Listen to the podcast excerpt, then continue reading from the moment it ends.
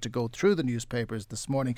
We have Susan O'Keefe, who, of course, is a journalist and a former senator, Gerard Howlin, a public affairs consultant and a former senior government advisor, and Bernice Harrison, who is a columnist with the Irish Times. And I'll go straight to the papers before we bring in the panel, because as you would suspect, there is a theme uh, in the newspapers and the coverage this morning. And eh, I'm not going to lie, if you're looking to be lifted by the Sunday papers today, it's not going to happen because what you're going to read will reaffirm the anger and the hatred and the disgust that you felt when you found that there were hundreds of bodies of babies and children that were buried in a septic tank, that most horrendous of resting places, without acknowledgement, without any recognition that they had once existed formally and that were just left so that they could be forgotten about and cast away by people who couldn't have cared less whether they indeed lived or died. And and that is what is in the papers today. And the Sunday Independent goes with the headline Digging Up Bodies, Burying the Truth. Gardaí will probe Tuam baby horror. Fitzgerald digs at more sites must follow. Uh, Philip Ryan and Maeve Sheehan with the headline there. Uh, Justice Minister Frances Fitzgerald has said it is inevitable that Gardaí will be involved in the investigation into the discovery of that grave in Tuam. The Tánaiste also insisted that other child burial sites should be examined, a signal that the Mother and Baby Homes inquiry may broaden its uh, excavations at other religious institutions. Uh, they go with the side panel there. Fianna Fáil and Fine Gael both rule out any future coalition with Sinn Féin. The the front of the Sunday Times has the Tuam story as well. Tuam baby's DNA to be recorded. A DNA database is expected to be established to record the remains uh, of young children whose bodies were found in underground chambers on the site of the former home.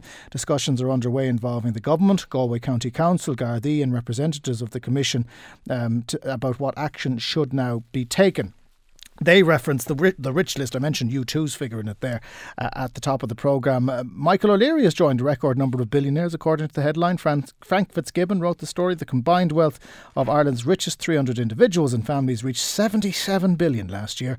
The total riches of the top 250 now greater than at any time in history, beating the previous year, which exceeded the peak of the Celtic Tiger era. And, and picture of Donald Trump. And I have to say, I do like what the headline writer has done here because obviously uh, it, it is all about being taped or tapped or whatever. And Donald Trump, seemingly, and Gerard, maybe you could appreciate this as a man who occasionally wears a tie, the, the thin little bit behind the tie that sometimes waggles out and, and you kind of get a little upset that people might think that you're dishevelled. Trump tapes his tie down. So the little bit at the back he tapes to the big bit at the front. My mammy used to do that. yes.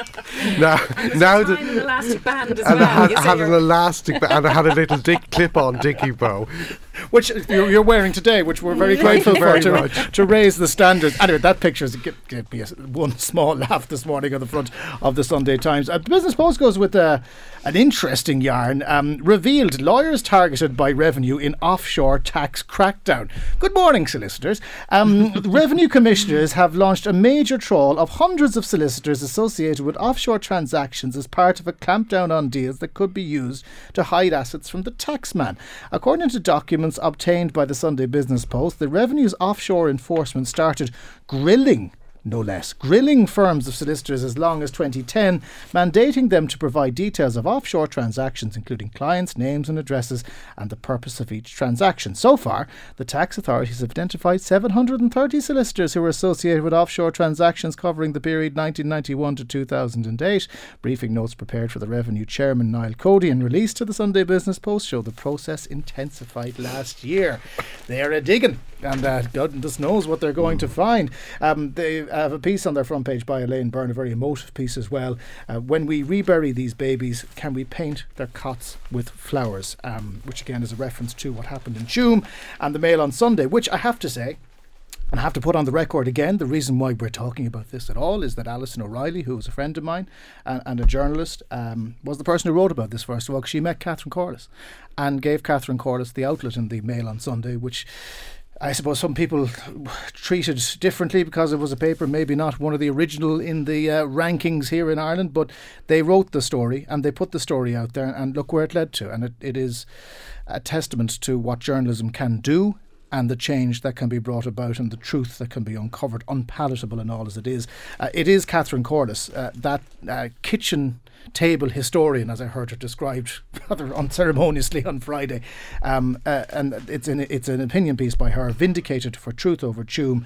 Uh, now that we know the truth of what happened in the Bon Secours mother and baby home in Tuam, we must not allow the order to avoid taking responsibility, even at this late stage, for what was done in their name and by their members. Uh, before we go to the panel, Brendan O'Connor has an ability um, to sum up all of our feelings in a way that really I, I, can't express and very few people can adequately. Brendan has written a piece that they put on page one as they always do, but it's given equal prominence with the main story. And I'll just read you the first two paragraphs. Uh, this is about Tuam. They're digging for bodies in Tuam, bodies of little kids like yours and mine, but ones who didn't always have the right kind of mammy or daddy. For a while they tried to convince us that there was no kids buried there. Then they said they might have been from the famine. That would have been all right. We blame other people for the famine. But they weren't from the famine. They aren't from ancient history at all. If those kids hadn't died so young, they would still be around now. But they died. And they were dumped there, in the human waste and muck in Tuam, with no acknowledgement that they had ever lived. Forgotten in the dirt. Nothing to say. We, he, we were here once. We walked the earth briefly. They sent our mother away. And they took us but they didn't mind us, and now here we lie. No sign of them, nothing to give them any voice from under the muck, voiceless as they were in their short lives. And I don't know, Susan, for me, it just, it still catches me. You know, because I think of my own kids and I think of the love that they have in the world. And I, I, have a daughter who's two and a half, and I keep coming back to n- not the, the 35 week f- child who was a fetus. I go, okay, but then there's the two and a half year old, three year old child. And I just cannot bring myself to understand what happened. I think you're you're not the only one that it's catching. I think it's catching everybody in a in a in a in an unfamiliar manner. It's it's the it's the clarity of it now for everybody. It's you can't avoid what we have heard. I think that um, Catherine Zappone, the Minister for Children, when she was reading out the findings, you could hear the catch in her voice. She's a fairly strong woman, but you could hear the wavering in her voice. She almost couldn't believe what she was having to read out. And yet, in a way, when you think about um, uh, Catherine Corless and how so few people believed her, and how a lot of people in Tuam would have known parts of this story, remnants of the story, people who had talked among with each other, some of the guards, some of the local people. People did know, but they could find no place and, and, and didn't know how to tell this story out loud in a manner that they would have been believed. So there's a very strange sort of two parts to this story. That part where it's local knowledge in a way, that people knew there was something there. And, they, and, and in fact, some people knew quite a lot more, I think. And then on the other hand, this very public 2017 moment where we all have a catch uh, in our throats, in our hearts for, for what's happened here. And and I think that Catherine Corless would, would would fairly be described as a, as a kitchen historian. I don't think she'd mind that. I think she, what she did was she just kept going because she believed and she knew, and she wasn't looking to share or take any of the the, the sort of forgive the word the glory for herself. She wasn't interested in how she might be. She just wanted to keep going and if that meant sitting at her kitchen table and being on the phone and talking to people and going through the records and spending hours reading things that other people had long forgotten she was well prepared to do that and wanted to do that for all the right reasons. And unfortunately, there aren't enough people like her who, for all the right reasons, will stick at and try to find out about things that other people would prefer to bury. And you know, we do have we we do have to acknowledge the work that she's done, and as you have done the Mail on Sunday for listening to her in the first instance. But but she, unfortunately, that's what it's boiled down to: is that you, we were waiting for someone like her to sit with it and to sift it and to have the patience and have the absolute belief that what she'd heard in those fragments of stories in Tuam were true and did she not turn her back on those children, on their siblings, on their parents, on the community, the wider community. She didn't do that and we need to sort of remember that, I think. Gerard, the state's involvement in this, it's easy to say that the church were evil, that, that, that there were nuns in charge here who mm. saw these women coming through the door as lesser forms of life and mm. the children that came from them lesser again. But the state was largely responsible for moving these women around and for forcing them apart from their children. And and I can't help but wonder even now because so many are still alive that the state has a, a not only has a question to ask not the politicians around now but the Irish state and, and how that's going to end. Yeah, I mean, there are many layers to this, and I suppose one of the things uh, I remember writing about this in, in, in 2014 when it first emerged, and I was stuck, struck by the thunderbolt of anger directed to the nuns. And certainly the nuns bear a great responsibility because what happened happened within the walls of their house, on their land, in their care and individual responsibility is extremely important. But it happened in a context, and the state is another outside layer to that context. But when the state was founded in 1922, and I realise industrial schools and mother and baby homes are very different things, but the superstructure of Irish, the Irish penitential system, apart from prisons of industrial schools and so forth, was fully in place at the foundation of the state. At the foundation of the state, Ireland had uh, more children incarcerated than England, Scotland, and Wales and Northern Ireland combined. Uh, and that was a hangover of a Victorian system that was upholstered, if you like, by a f- post famine uh, Catholic religious order system that somehow melded together and then separately but connected Magdalen laundries and mother and baby homes were add ons, adjuncts to that. So this wasn't created by the state, it was inherited by the state, but continued much longer here and to a much deeper and wider extent than almost anywhere else. Mm. And, and there's one group we haven't mentioned. It's the most important group of all the families from which these women came from. Um, Elaine Byrne says something extremely important in her article today, which is that the mothers of the youngest of these children are now women in their 70s, so they're alive. They're potentially listening to our conversation this morning. And all of these came from houses and, and families. Um, and the families and the bear a culpability here. Mm. And that's too seldom reflected upon because I think it's too awkward for us now. And I think the nuns are too easy in a sense. We, we found, Bernice Harrison, that there was truth in, in what mm. Catherine Corless had mm. said. And, and I know that uh, there are others. Um, uh, Conall Ó Fátharta in the Irish Examiner has written about about Bessborough and how there was mm-hmm. a spike in the number of deaths that were there and that needs to be investigated further as well. What what is there in it for all of us to do, to go to these places and to un- uncover this further horror. I mean, we know now that it did happen. Mm-hmm do we need to fully expose the extent of it? Well, yeah, I, I think that that's a theme that is, is emerging in, in the papers, and of, and of course we do, uh, because you know Catherine Corless's piece in the Mail is the most striking to me. While there's a huge amount of commentary everywhere, um, because you know it, it was her story, and, and she fought for it, and her tone is not triumphalist, even though goodness knows she has she has cause to be, and but she says you know people insisted my research was wrong, they couldn't believe it, and they didn't want wanted to be true. And she's just laying out that she was just coming to it from a point of factual, just trying to uncover the truth. Now we we see in the in the Indo, we, uh, Frances Fitzgerald is is quoted as saying that you know we're going to have to look further that, that they're because the Bon Secours sisters presumably weren't so fantastically creative that they were the only people that thought this was a great idea to to to, to bury bodies, children's bodies this way. Presumably, we don't know. Now we talk about, um, you know, who's who's to fault? Is it is it the state? Is it the nuns? But what does all this say about us as Irish people? What on earth does it say about our psyche? Because as as Catherine Corless says, you know, this was known in Tuam.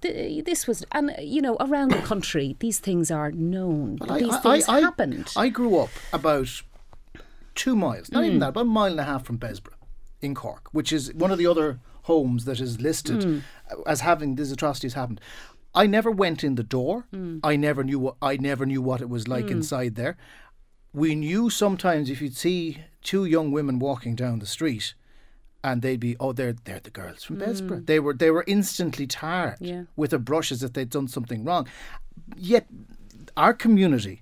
And I, I, you know, I mean, our community, I would consider a good community, and people Mm. who, you know, are caring and trusting just let it go by. Just knew it was happening because what could they do to get behind those Well, walls? Brendan O'Connor it brings the story to now, A- and uh, you know he, he's saying. In 70 years' time, are we going to have a big, you know, investigation into the story of Grace? Are we going to have a big investigation into the story of how we let children with scoliosis, he mentions that particularly, children with scoliosis, you know, Direct suffer- provision. Uh, are- So, what does it say about us that we cannot face truths and deal with things and accept them and put structures in place to make sure they don't happen because again? we still because we still don't seem to have a respect for accountability. People Mm. are not generally held accountable, Mm-hmm. and that's always been part of the problem. Well, I would- you know I would- yourself if I- you're held accountable for something, and Mm. you know you're going to be held accountable for something. Then you have a different mindset that if nobody's going to notice whether you did it or I did it, who Mm. Well, cares? Catherine Corless, she, she, her, second paragraph in the Mail piece is she said, as news of the Mother and Baby Home Commission of Investigation findings spread on Friday, the order, uh, and that's the order of the Bon Secours nuns, put out a very insensitive statement. The statement was exactly the same as the one t- they gave to me in 2013 when I was trying to find out more about the information about the site. And they said they have no records, in other words, nothing to do with them, that they passed them on to the Galway County Council, which in turn stated it passed them on to the Western Health Board, now named the HSE. And if your heart doesn't sink, into your boots when none you read of us, that, none of nothing's going to happen. So we can't change until we create a culture of accountability, Mm. which we have failed to do. It's not us; it's somebody else. it But just- there has to be somebody. That point about Grace is a valid Mm. one because I, I- I don't think that the scandal around Grace got the coverage it deserved the week before last. It, it- it got swamped in something else and then something Mm. else and then something else. It, it took a long time for those two reports to come out, and when they did come out, we all went, for God's sake, this happened not in the 60s, this didn't happen in the 40s, this happened in the 80s and indeed into the 90s. and reading them is, sh- is And- and shocking. if you read as well them, about read the the- detail in it. the It's HIQA shocking. report, uh, the whole area of elder abuse. You know, children uh, that don't die uh, grow up, and some of them then inconveniently tell their stories. But the whole issue of the elderly. Um, and the HIQA investigations into those homes, and of course those elderly elderly people then die, um, and we have a very very poor record in that regard. But to go back to Susan's point about accountability, I don't accept this is about a lack of accountability. Primarily, do I understand fully where you're coming from, Susan? But I think accountability is, is a symptom of the issue, not its cause, because I think the root cause was a ruthless accounting of what was not wanted. In this state, uh, since its foundation until I think about the 70s or 80s, about half of all born and who survived to grow up emigrated. So we're dealing with what happened to the half that who were left. And of the half who were left, uh, those who were born out of wedlock, for one, those who were born in extreme poverty or in dysfunctional circumstances, for another, those who had, had any sort of psychological or I- issues for, for another. I think there was an accounting for those people. And the accounting for those people that went on over decades, quite systematically, was to incarcerate them to a, a degree that was unknown uh, anywhere in, in any other country i- in Western Europe. There was an accounting, and the reason I think we are so intensely angry now with the nuns who are the camp guards, if you like, is because we know that every Irish family accounted for its own. Well, we talk about accountability, and accountability that's that sometimes can seem incredibly vague, uh, uh, sort of this amorphous sort of idea. But Justine McCarthy in the Sunday Times, she she this is very real lack of accountability. She she says a member of the three person panel who made the decision to leave Grace in an abusive foster home in the southeast is now a senior official in Tusla, contrary to HSE claims that all three had left the public service. Yeah, and what's shocking when you read, when I said the reports about Grace are shocking, what's shocking about them is the way in which they keep pa- they're passing it mm. from one to the other. Uh, when you read it, they're incredibly difficult to read because of the redactions and the length. Yeah, but that's not the Catholic yeah. Church. We can't blame the Catholic. No, I'm that's not. the system, I'm, isn't no, it? Yeah, exactly. That's what I'm talking yeah. about. Is this fact that in our system generally, I'm not disputing what what, what Gerard said either, but uh, there is this thing about they were already starting to to work out how could they get out of this and how many lawyers would they need and a huge big argument started in the letter, in the correspondence about where the lawyers might come in and how much they would need them and how much they could rely on the lawyers and what which bit of which legal advice would they need. Meanwhile, Grace is still languishing in the place that she was in, and all the things that had sparked a thought in their head at the start, oh Lord, there's something wrong with Grace, suddenly evaporated as they tried to protect themselves. And it's that lack of accountability that in that report is as shocking as what happened to Grace mm. herself. Well, we can't say we didn't know about it now. And we know that whatever happened in the 60s has a resonance with us today because those people are mm. still alive. As you say, they are possibly mm. listening now. The, those mothers, those poor women, are listening now. And, and again, you'd hope that they do get the help they need. And this is a story that was going to run, and we will have inquiries, and we will have more news, and we will have more days like this.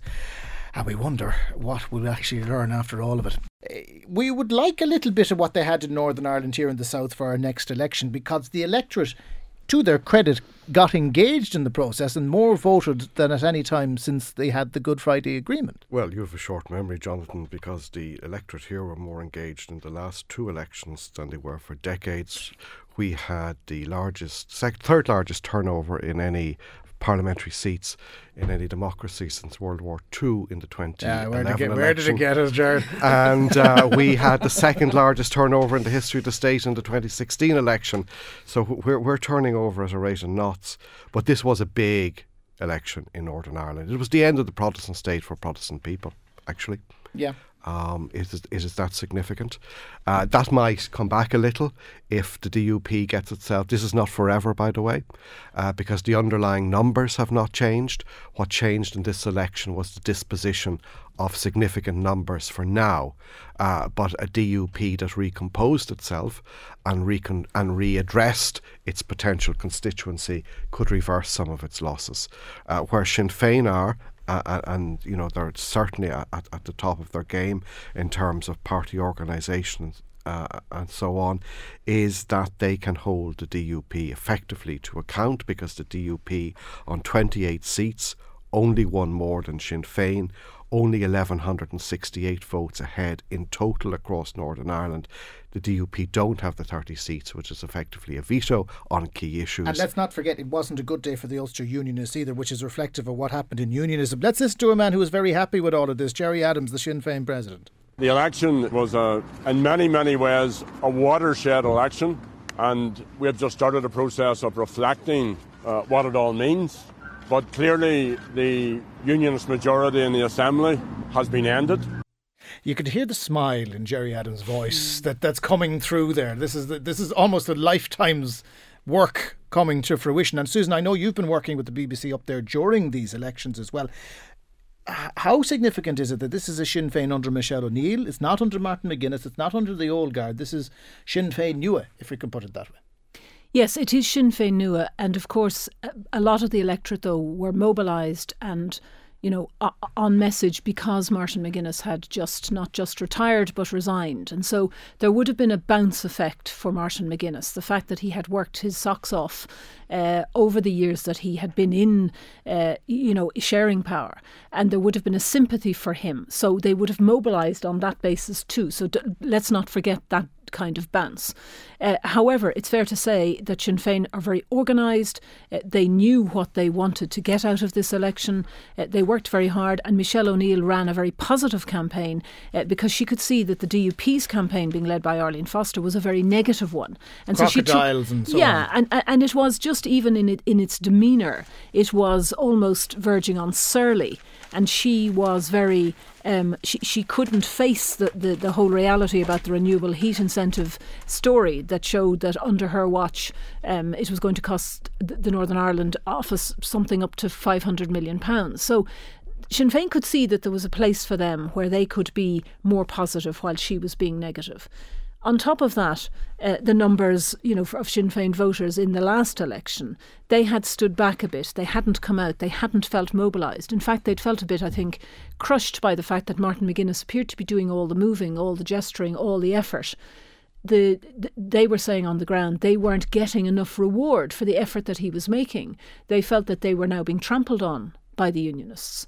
And actually, this was the opportunity, although it presented itself completely unexpectedly. Mm.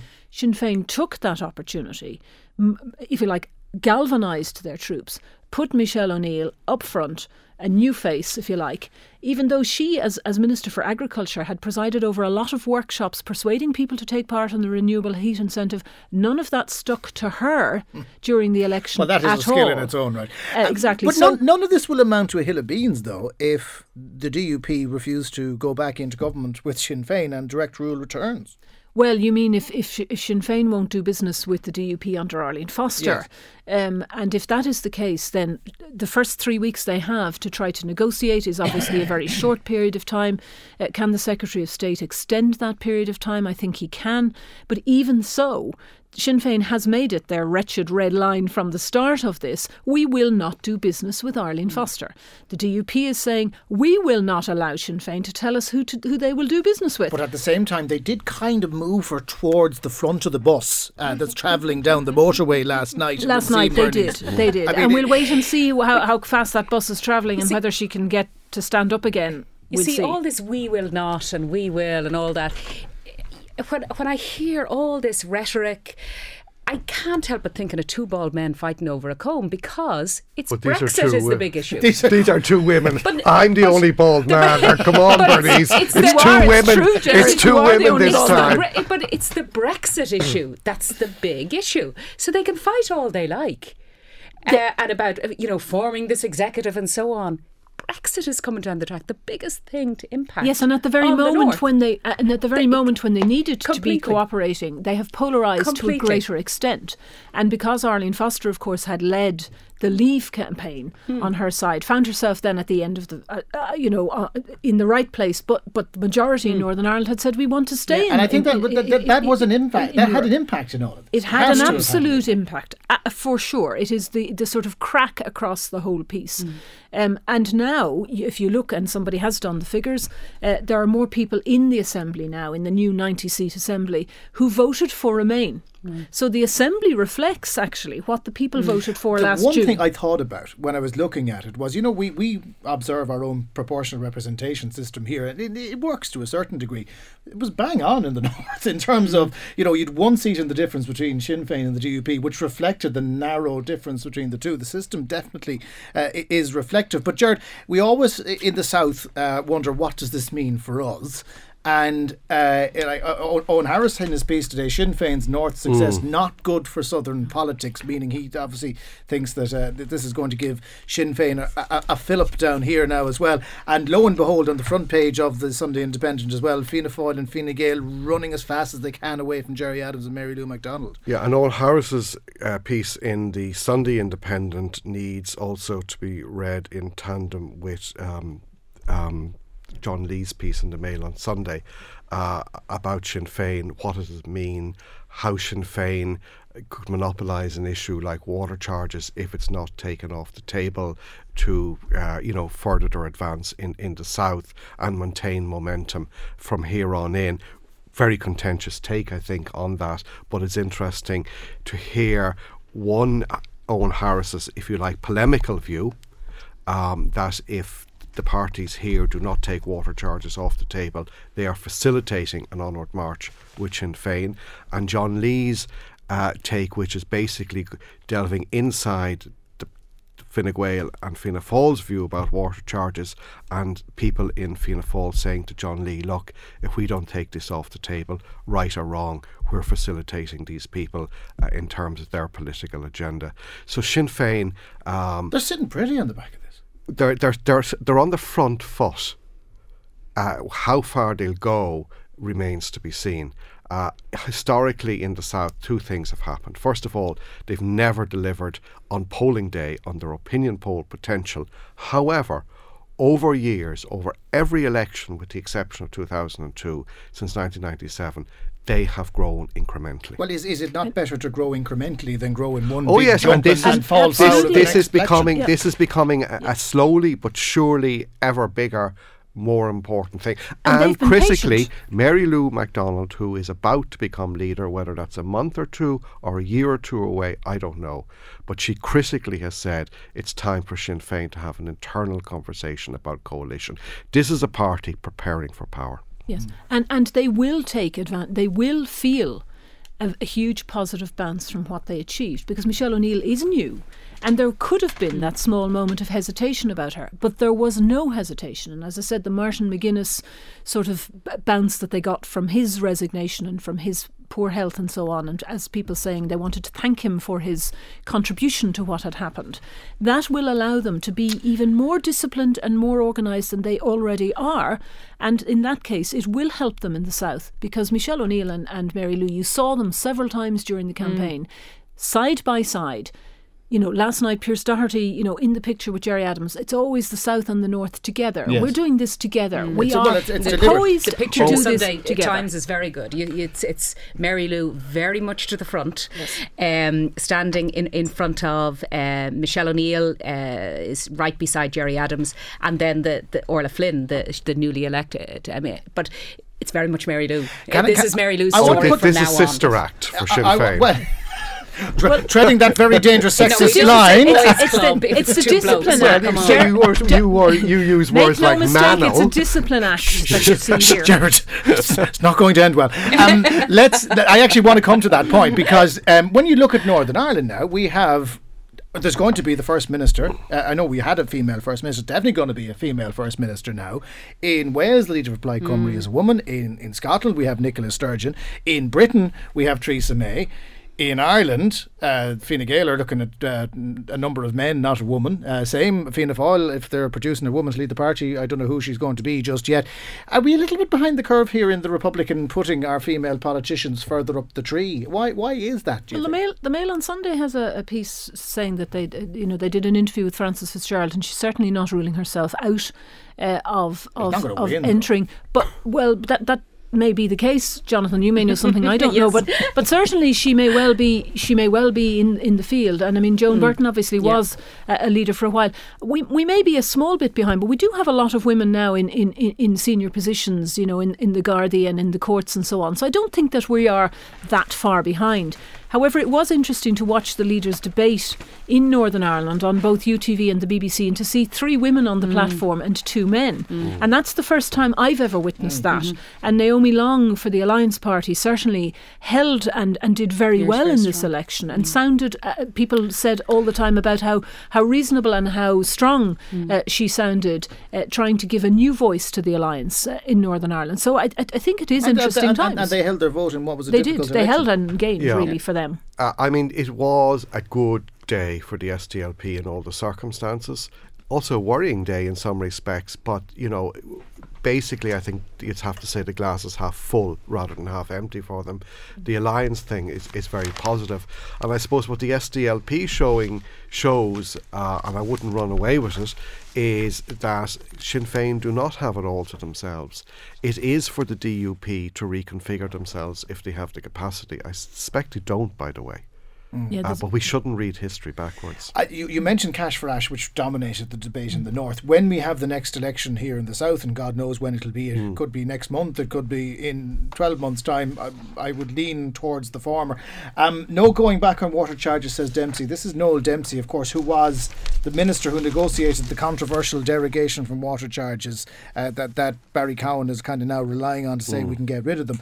He came out in an interview with Stephen O'Brien in the Sunday Times today saying he believes water charges are required to pay for a, a sustainable supply and clean waterways, and, and that derogation, that opt out, has now lapsed. Noel Dempsey has very forthrightly, on a number of occasions, challenged Fianna Fáil's position on water charges head on over the last year or two that I can remember. Mm. So his position is really clear, it's really consistent.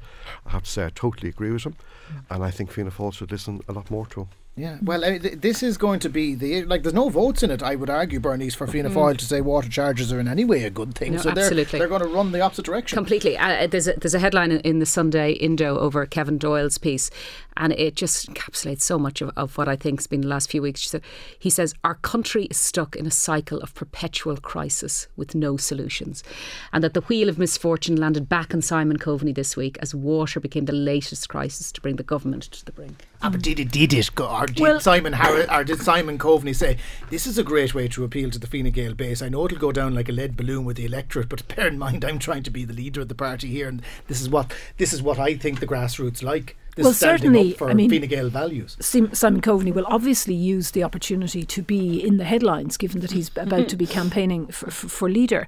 But when you look in talking about a crisis, you know we've seen the nurses, we've seen the buses. They are gone back to the to the to, to the talks to see if they can sort things out. Teachers. But, uh, and the teachers. Um, so yes, there are a lot of crises at the moment. But Mary Regan, writing the Sunday Business Post, says that she believes, looking at the water crisis, that Fianna Fáil and Fine Gael are further apart now than ever. Uh, and so the water, the water has the capacity because it's been so emotive and so emotional over the last five years. Uh, we still are the only country without water charges in the EU, and we still need 13 billion euro or thereabouts to upgrade our infrastructure. And here we are squabbling, as you might say, uh, two bald men w- w- w- squabbling over a comb. We still can't quite get this right, and Fine Gael and Fianna Fáil are using water now again for their own political ends, and that's And with no end in sight, No- though. with No no, end in resolution, sight, no and the committee appears to be split 10-10 as to how they're going to vote uh, on, on on what they have been offered. Like it is a mess, and God knows we need our water more than we need this mess. Well, before we offend any more bald men over comb comments, uh, we, too bet- much we fun. better we better take a break uh, to, to save Gerard's blushes. They're merciless. and also, the, I mean, we were looking for cheerful news in the papers today because they are quite grim. It comes remarkably in the form of Angela's Ashes, the musical, which we will talk about next. Uh, right, let's go to, back to the papers. And Bernice Harrison, this this looks like the most wonderful uh, theatrical event of a Well, generation. this is um, Eithne Shortall's story on, on uh, in the Sunday Times, and she's saying that uh, there's going to be a musical of Frank McCourt's. Uh, Angela's Ashes, making the point, obviously, that Angela's Ashes pretty much started off the misery lit genre. Um, apparently, uh, Pat Moylan, who is former Arts Council chairwoman and with a very, very long history uh, in theatre, she's uh, commissioning a, a musical version of it. And, you know, while it does sound maybe, maybe a non runner, if you just think of it, Oliver, what is that a cheery story? No. Les Miserables, the key is in the, the name. You know, there's a long history of miserable stories we made into musicals, so I actually think this could work. But would people go and see? Because I mean, Ange-? Angela's Ashes, whatever about Oliver Yeah. being grim, Angela's Ashes is particularly grim. But we don't know what the songs are going to be. And they I mean- do, and they do make the point that, that Frank McCourt's own capacity to, you know, talk about childhood and the funny things that kids Yes, did. was that, more that that in his was, book. Yeah, Mm. and that that was lost in the film, and Yeah. that therefore this is an opportunity to dwell on some of that, the sort of, for want of a better word, some of the balance part of that. Well, you can't. I, do- I you- think it's certainly. You can't do grime as well on stage as you do on film. So, like the mud and the muck won't be Wait minute, there. please, sir, can I have some more? Think of Oliver, seriously. I mean, I think it's a sitter. I think it's going to be great. Well, we see if it, and good stories. Good story, Good stories good will story always and a couple of prevail. If it's a good tunes. Mm-hmm. story and it has authenticity, which it certainly had, then you know what, what's to what's to prevent it. And certainly, I mean, they're in the talk stage, aren't they? Yes, yeah, Uh, yeah, So yeah, you know whether the money yeah. will be put up, that'll exactly. be put up or shut up. Dan. Yeah. well, well, the the brand will- should carry it alone. And- Gerard. and- Front row, Gerard, would you do that? well, uh, Pat Moylan has a record of success. absolutely. She has picked winners. She ran the Andrews Lane Theatre for years. That's how, and then subsequently she was chair of the Arts Council. I wish her well. We'll see if it comes to fruition. We'd look, we'd all go for a look anyway. So we'd let one outing per person. Um, the Irish coffee market is full of beans, according to page three of the Sunday Times. Gerard Howlin, and this is true sign that the, either the economy has recovered or we all need a lot more caffeine to get through our day. Because uh, after generations of tea drinking, Irish customers are waking up and smelling the coffee with supermarket sales rising by 24% this year and it's all down to these little Nespresso pod things that, that I don't understand because I don't drink coffee but people seem to love The people who thought up the campaign keep the recovery going were on this stuff morning, noon, and night. yes, that's you know, the, the, uh, yeah, no, no, posh coffee and more coffee. There's a huge, uh, there's a huge market for it. Um, some of us are still on the tea, I have to say. Well, what's what's striking in, in that piece actually um, is the the rip off Republic element. Um, there's a little sidebar piece, and it says in Starbucks a medium latte, blah blah blah, costs 12, uh, 30 euro. In London, uh, would only cost nine euro. So in other words, in Starbucks is 35 percent more expensive in Dublin than it is in London. And Costa? So hang on a Costa, a- a sandwich, a cup of Costa, tea, There's a, a 20. 12.30, There's a, no, no, this is a sandwich as well.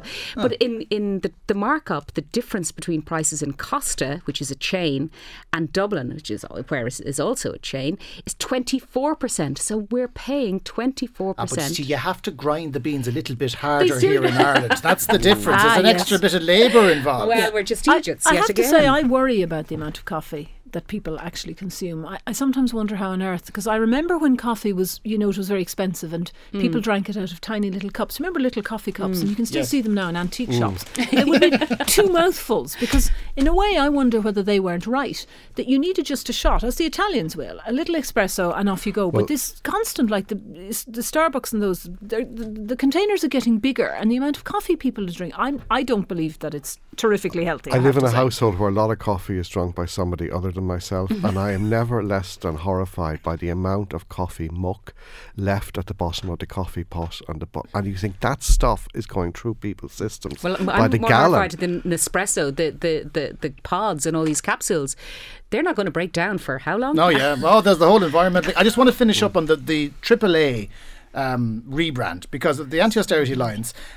They went in as the anti-austerity people before profit, which was AAA PBP, which was very hmm. hard for people to say during the last general election. But it looks like now they're they're going to rebrand. Gerard, you, you were looking at this. They're rebranding as what? Solidarity. Solidarity. Indeed, Yeah. and if you go back to Paul Murphy's brilliant by-election win in Tallaght in in uh, the autumn of 2014, the state of ali- solidarity between the two groups in the previous European elections was they were tearing the innards out of one another. Hence, he couldn't keep that European Parliament seat. They have decades of sectarian strife.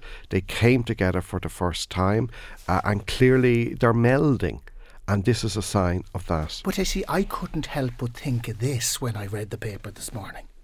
Listen, the only people we ate more than the Romans are the Judean People's Front. Yes. And the Judean Popular People's Front. Oh, yes. Split. Split. Oh, and the People's Front of Judea. Yes. The People's Front of Judea. Splitters. We're the People's Front of Judea.